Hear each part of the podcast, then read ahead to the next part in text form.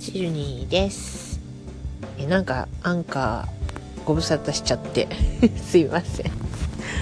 あんまり立ち上げてなかったですね。アンカーのアプリ自体はね。まあまあ、そんなこんなで、えっ、ー、と、もしかしたら2018年初かな違ったかなえー、今年は、あのーすごいですね。大寒波が寒波って言ってもお金じゃないですよ。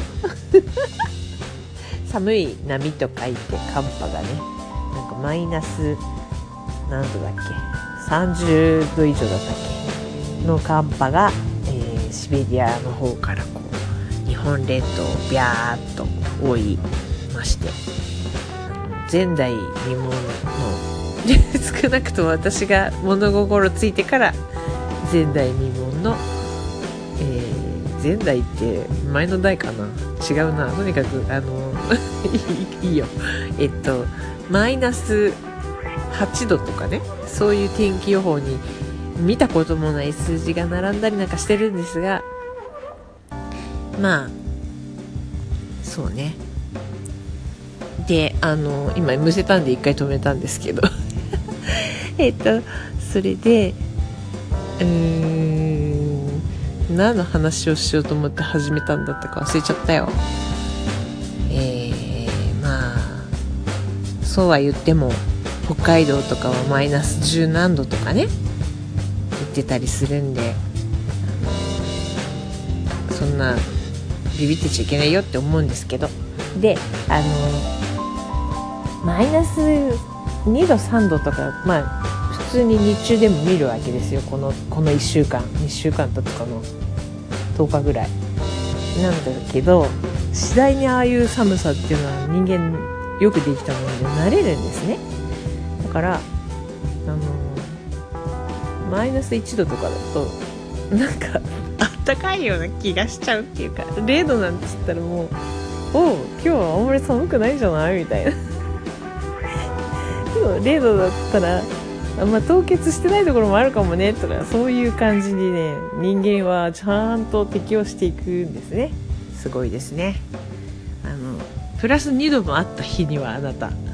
今日なんか雪ザクザクに溶けちゃっててみたいなねこう軽やかな感じで過ごせるっていうこう。だからこそ北海道にも人は住んでいるしロシアにも人は住んでいるわけですけどね。